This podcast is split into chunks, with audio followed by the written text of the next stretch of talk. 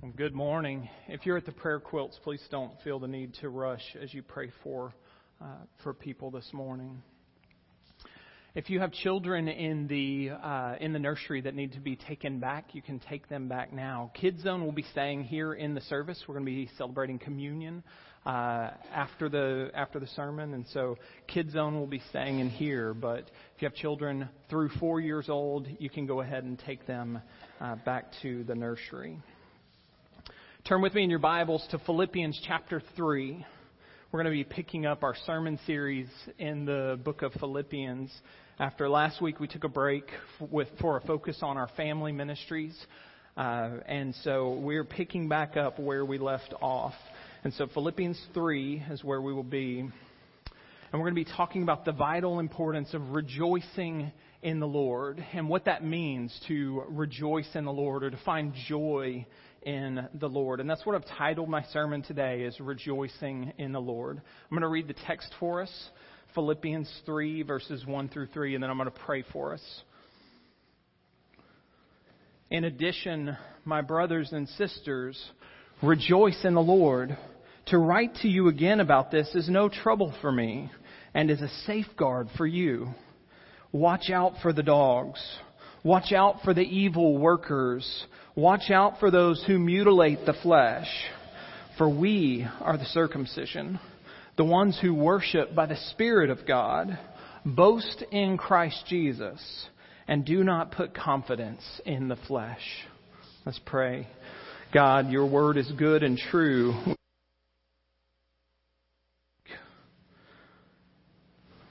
God, I pray that you will work in our hearts and minds Help us believe it as true. Help us respond the way that you're calling us to. Holy Spirit, work in our work in us, work in this church.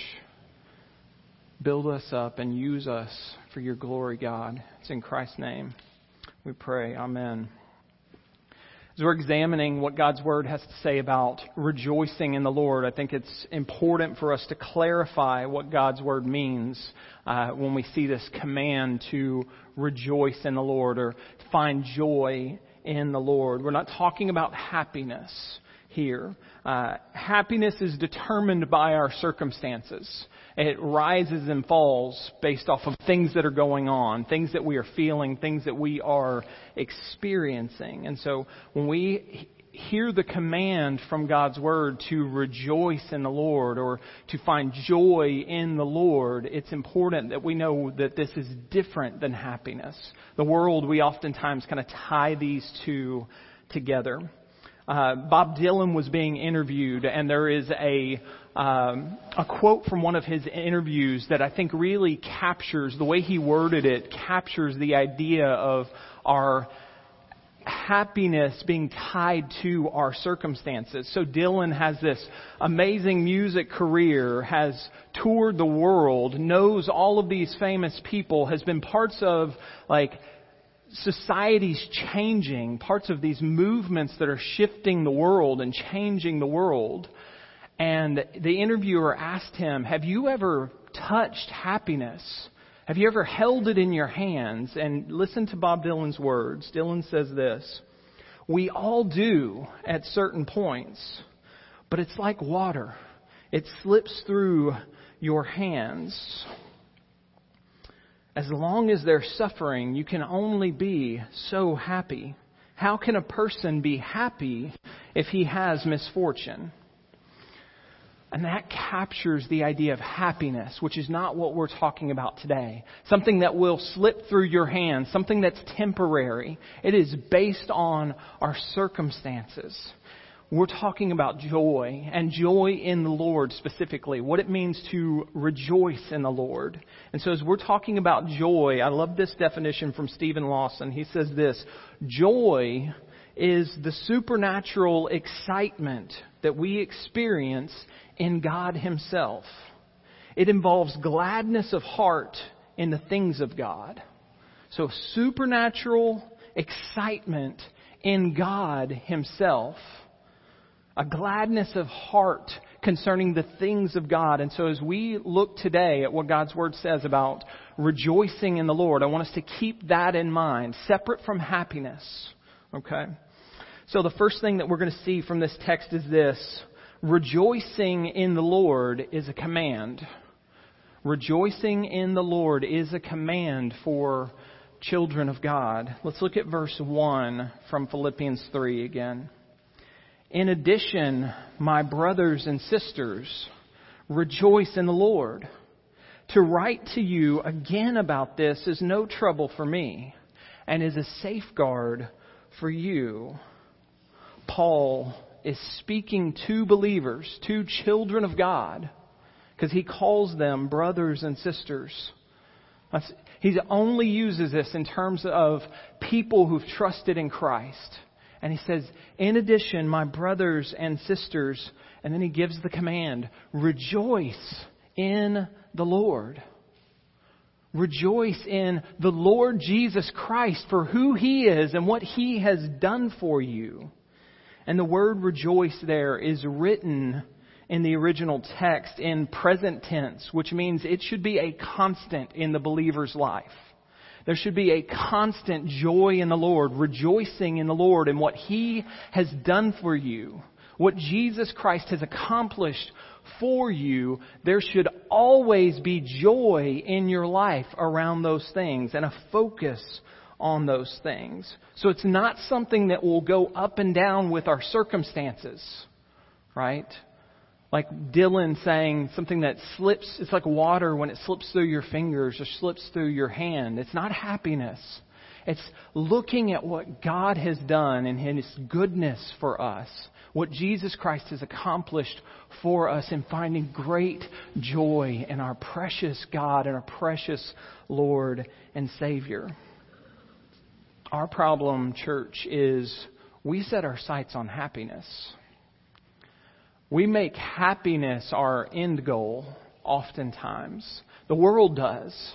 Uh, the world always has. Our nation was founded on the idea that we have the rights to life, liberty, and the pursuit of happiness. And our hearts are drawn to that and focus in on that. And believers, we are called beyond just seeking happiness. I'm not saying that there's anything wrong with experiencing happiness.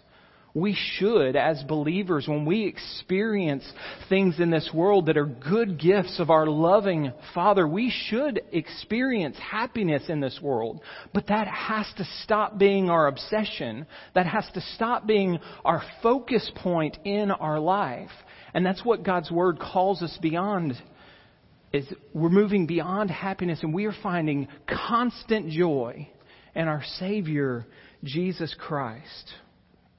So we've got to start rejoicing in Him. We've got to start reminding ourselves, this is what Jesus has done for me.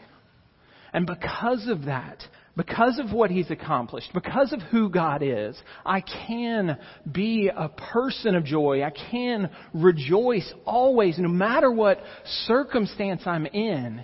Even if I'm walking through the darkest of days of my life, I can rejoice in my good God and my Savior. Paul says, it is to write to you about this again is no trouble for me. So he's already called them to rejoice. Back in chapter 2, he says, if I end up giving my whole life for the benefit of your faith, I will be glad. I will rejoice. And then he calls them to do the same. You too need to be glad and rejoice. And so here, Paul says, Look, I don't have trouble. It's no trouble for me to keep reminding you of this command.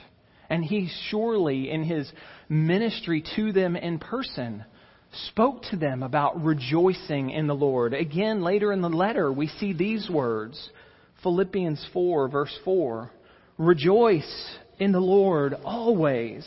I will say it again rejoice.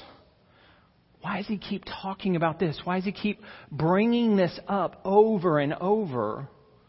Philippians, the epistle of joy, it's a constant theme. It's a constant reminder, but it's always tied to finding joy in our Savior, in Jesus Christ, and what He's accomplished for us. So for us, church, as we look at God's Word and, and recognize rejoicing in the Lord is a command, then it's time for us to obey God's command we need to obey the call for believers to rejoice in the Lord. And so, what I would like to challenge each of us this week, and some of you have journals like this where you make prayer requests and you write out things that God has, has, has done, ways that He's answered prayer. So, if you have something that you can use, great. If you don't, I would love for us to this week start a joy list.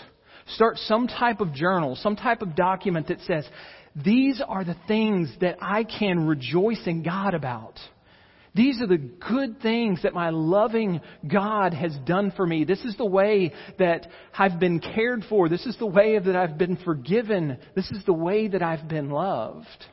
And then come back to that because we need reminders, especially when we're walking through the dark days, especially when our hearts are breaking and the world's falling apart around us, we need reminders of how good our loving God is. And so let's start making a joy list and say, I can, I can rejoice in God for this. I can rejoice in God for my forgiveness. I can rejoice in the Lord for the promises that I have because of Jesus Christ.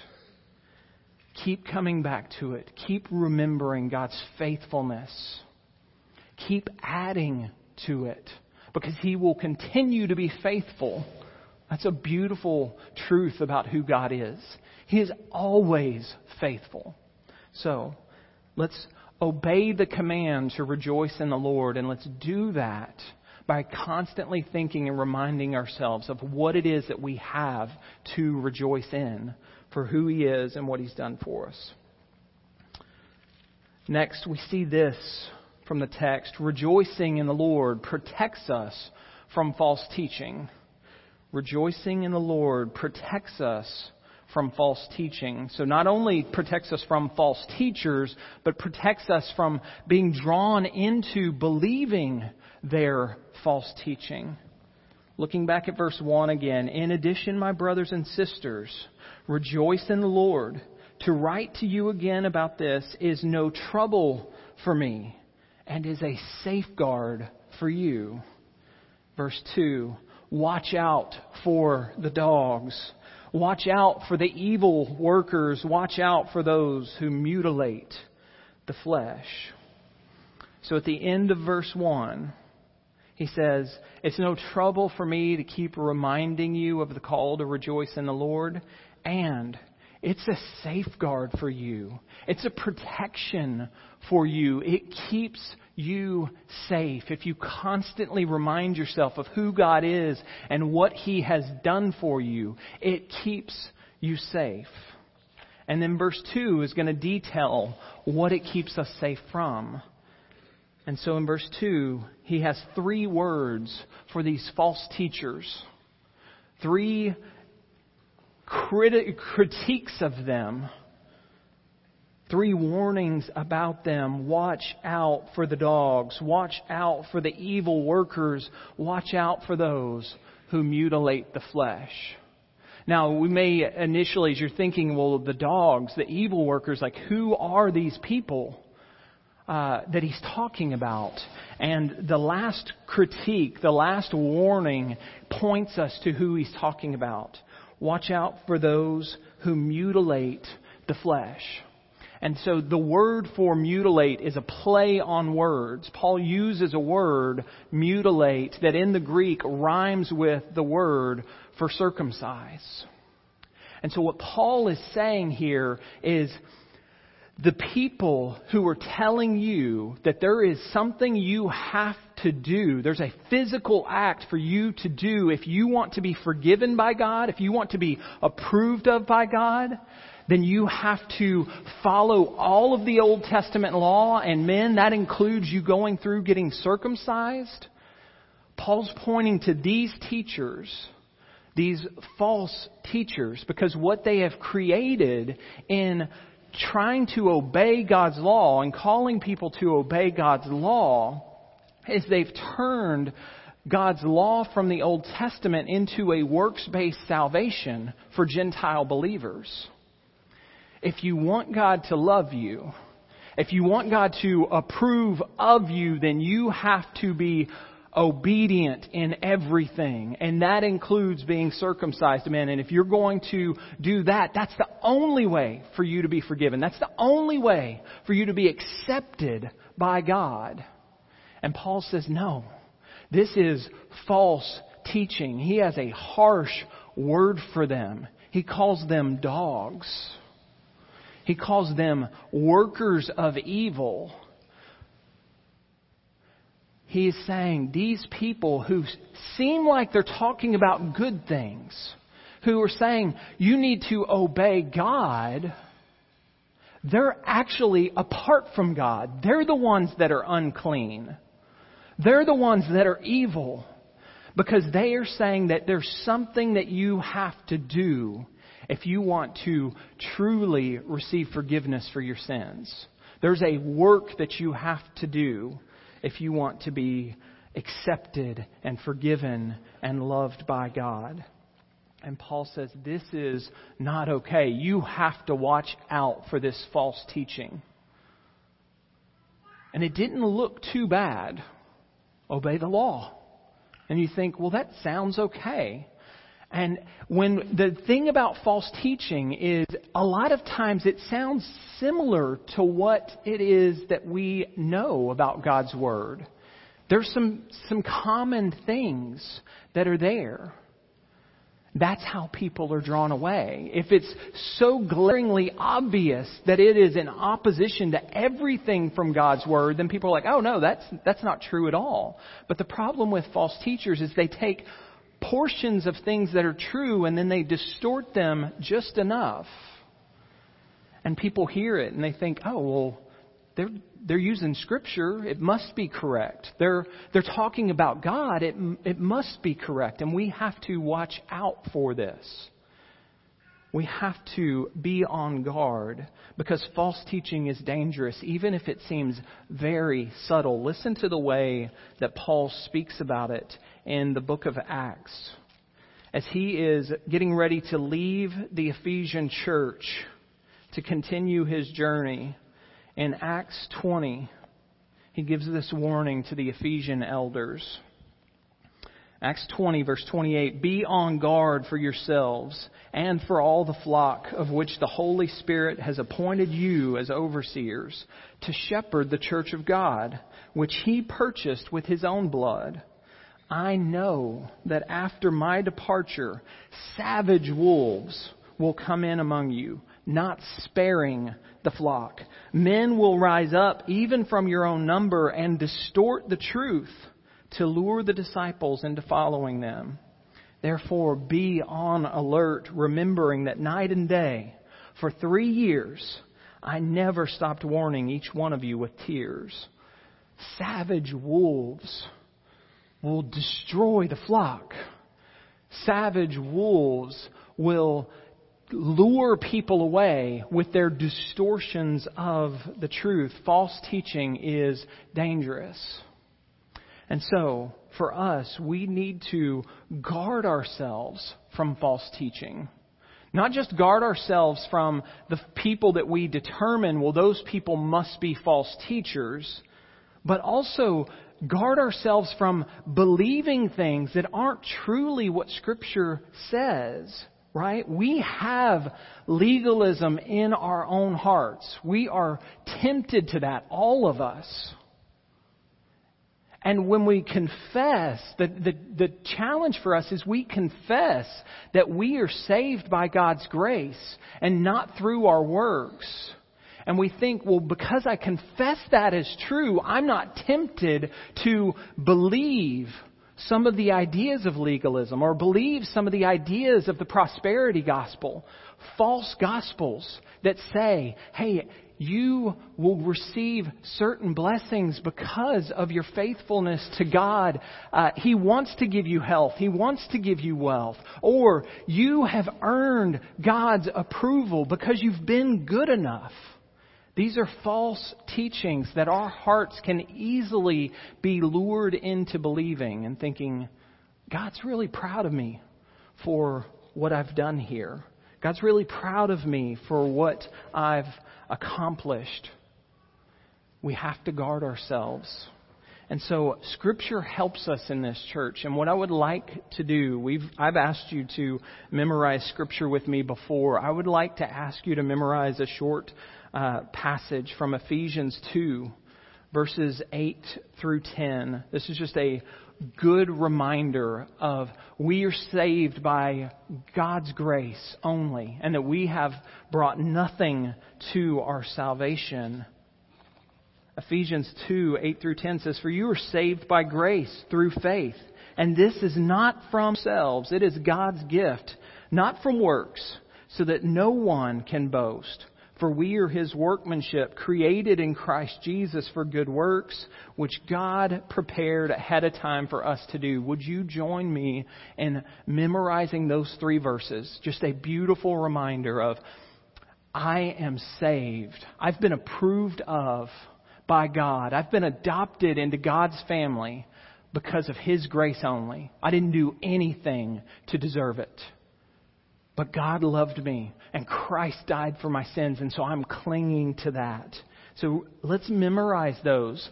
Memorizing Scripture is good for our hearts. It's what helps us hold us to the truth and helps us have words of God to speak to our own hearts and our own minds when we start to believe things that aren't true.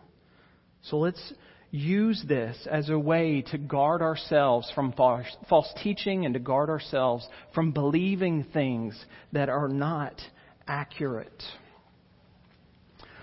The last thing we see from this text, back in Philippians 3, we see this rejoicing in the Lord keeps us focused on Jesus. Rejoicing in the Lord keeps us focused on Jesus, and that's what we all desperately need. So let's look at verse 3. For we are the circumcision, the ones who worship by the Spirit of God, who boast in Christ Jesus and do not put confidence in the flesh. Paul uses this verse to contrast the false teachers, the people who've put their hopes in the physical things that they've done. And he says in verse 2 these people are not God's children.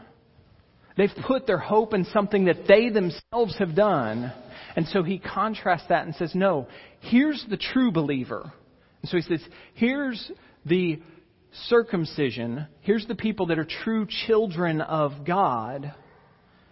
And he uses three explanations of who the true children of God are in this verse.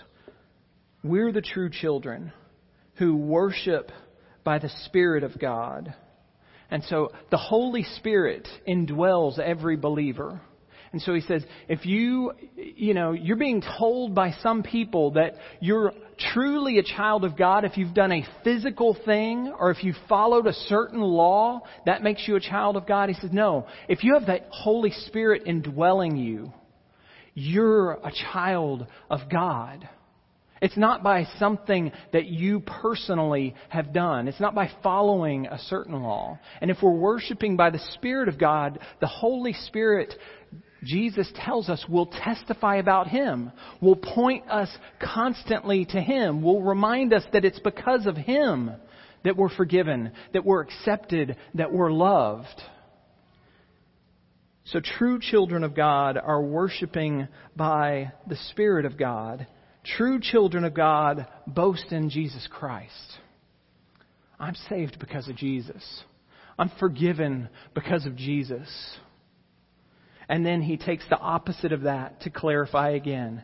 And do not put confidence in the flesh. It means they recognize I didn't do anything to be approved of by God. I brought nothing to this. The only thing that I brought to my salvation is my desperate need for a Savior. And God loved me and He forgave me.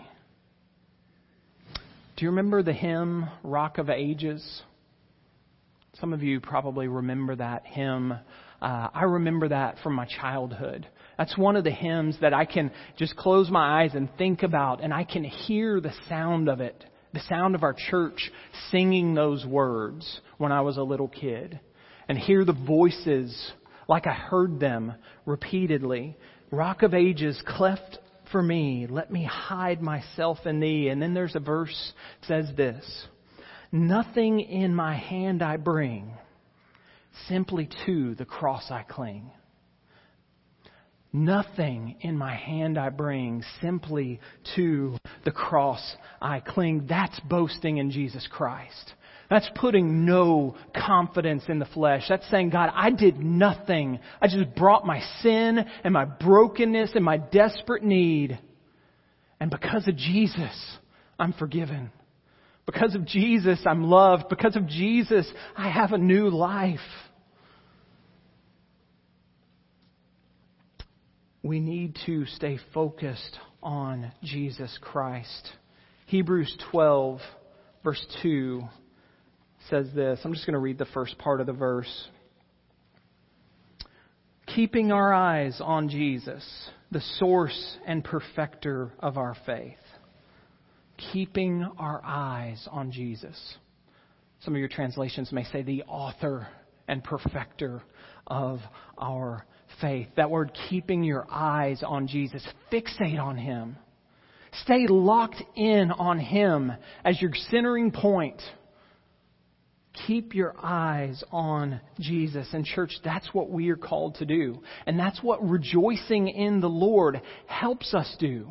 It turns our attention from ourselves. It turns our attention away from our circumstances.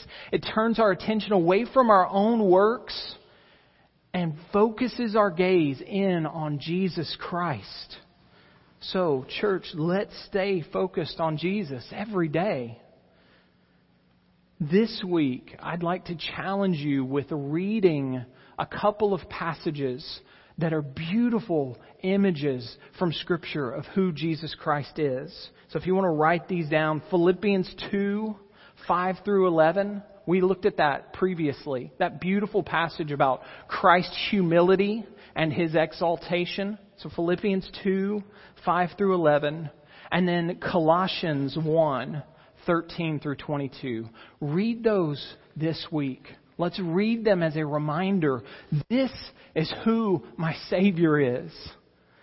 Use these as a tool to rejoice in the Lord, to cause you to find great joy and who your Savior is and what He's accomplished for you. Let's stay focused on Jesus.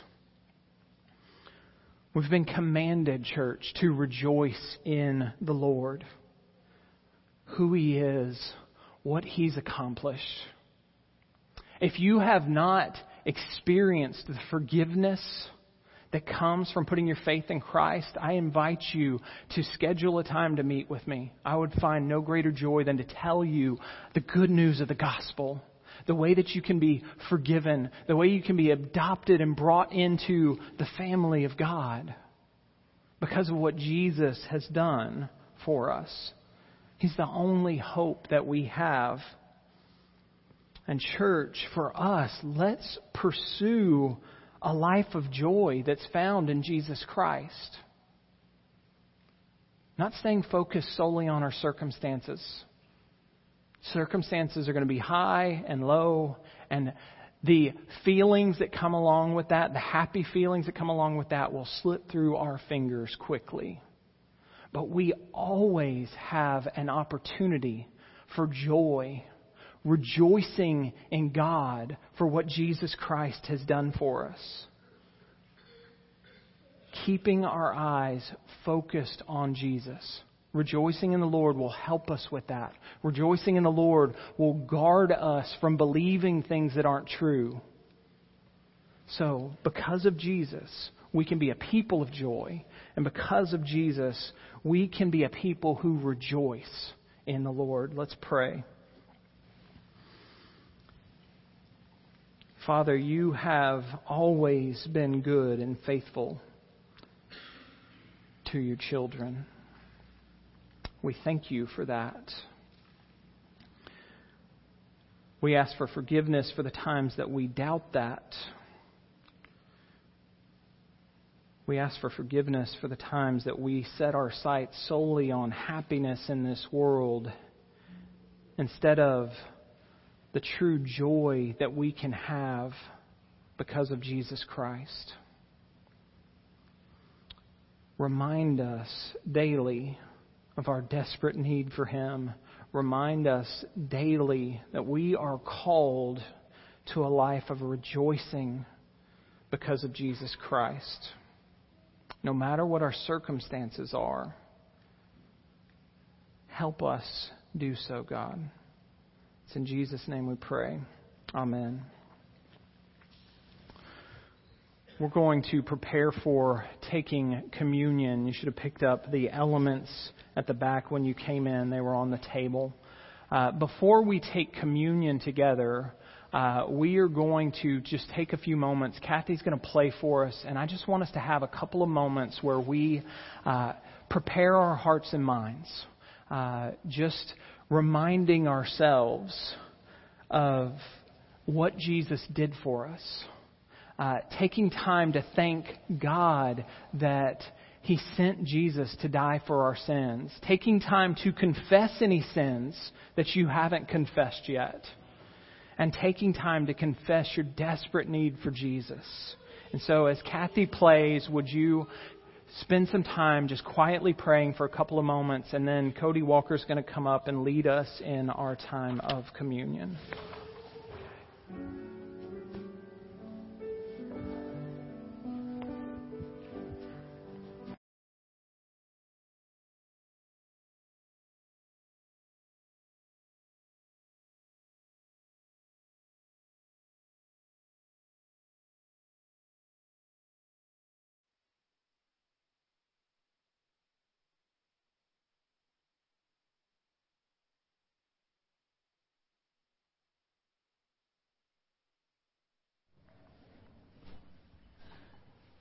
So, um, David asked me to lead in communion, and he's like, you know, take five to three to five minutes to kind of share something, and then lead in communion. And I was like, okay, well, I work with the kids, so let me see if I can find like an object lesson that can like tie in the gospel and communion. And I'm looking, I'm online looking, looking, and finally Megan looks over and says, you know that like the actual communion is an object lesson. It's bread and that symbolizes something. And so I was like, oh, well, that's a good point. That that is the object lesson. Um, is the actual the items that we use. And but in that time of me looking for an object lesson, I learned several things about communion that I didn't know before. I grew up in church, and I've taken communion since I was like six, and it's usually the same process every time. Um, but there's a few things that I learned, and I wanted to share that with you, um, the process that I've learned. So, did you know that the early church, whenever they would meet, usually every time they would meet, they would take communion? And that's vastly different than us, who, you know, some churches I've been at, they do it like once a quarter, or twice a year, or once a month. But the early church did it every time. And I've heard the argument of, well, if you do it too much, that takes away from the importance and the significance of the act of communion. And to that, I would say, well, we, we have to kind of remember what communion was for. And so I, I do have a picture of my family. Um, and how many of you guys have pictures in your house um, that hang up of your family or of things that you've done? Um, so hopefully a lot of you have pictures hanging up. And for me, when I see this picture, I can look back and I can say, oh, this is before we lived in our house. We had just moved back from China. Um, we had chopped down a tree to get our house in because uh, we needed to cut down a tree. We had just gotten our dog, who is now the size of our house. Um, but he's really small here, and Owen did not want to take pictures at all. It helps me to remember that specific time.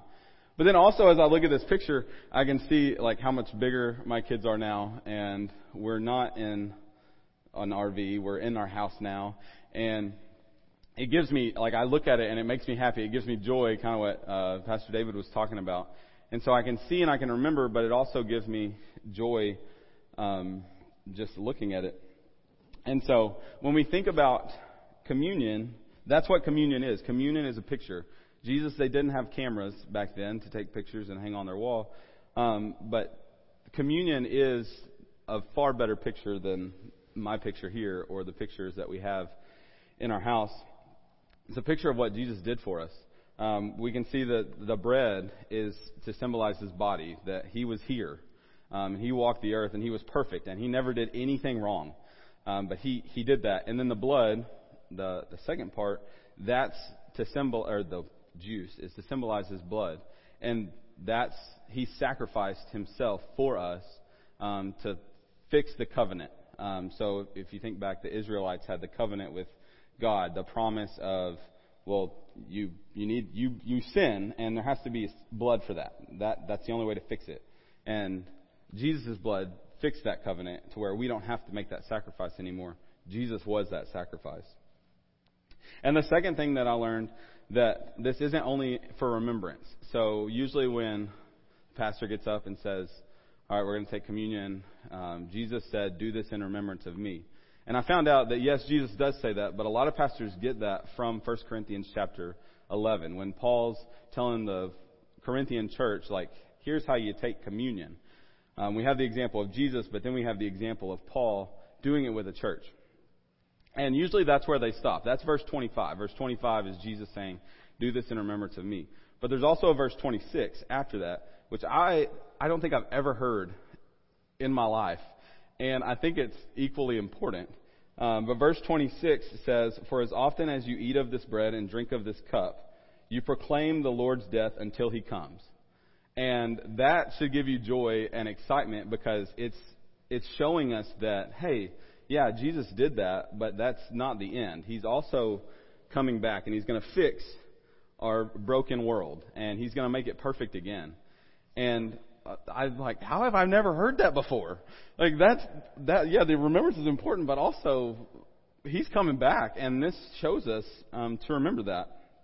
And, it's also an opportunity to present the gospel. And if we look in uh, Matthew uh, 26 through verse 26 through 30, we can see Jesus, he's presenting the gospel with this.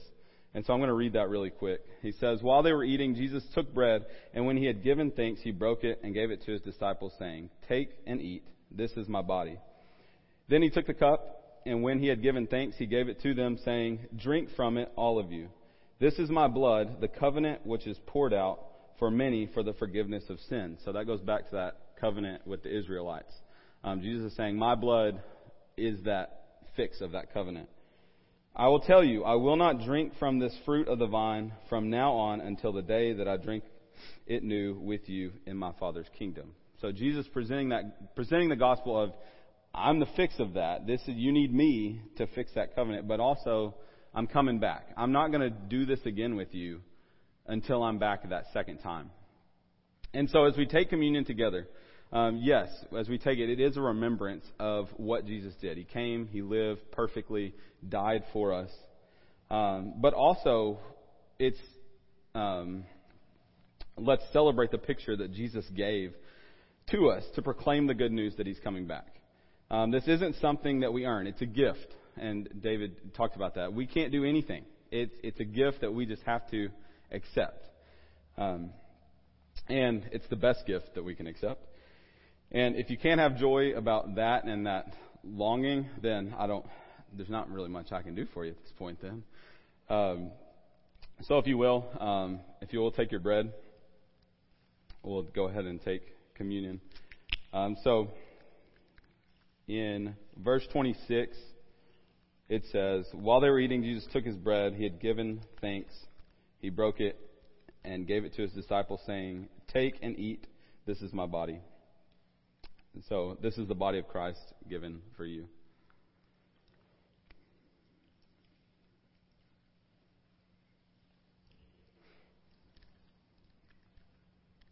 If you will, take your juice in verse 27.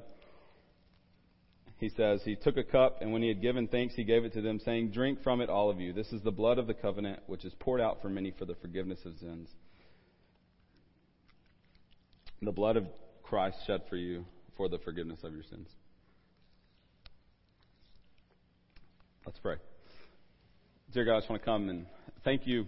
Thank you for sending Jesus. Thank you for sending him to die for us, to fix that covenant and solve that covenant that you had for us, um, and that that's a free gift that we can accept. Um, thank you also for this picture of joy that you give us to remember that Jesus is coming back someday, um, and He's going to He's going to fix this world of sin, um, and we thank you for that. Thank you for Him. I pray that you'll be with us this week and help us to remember Jesus and your grace and your love. In your name I pray. Amen.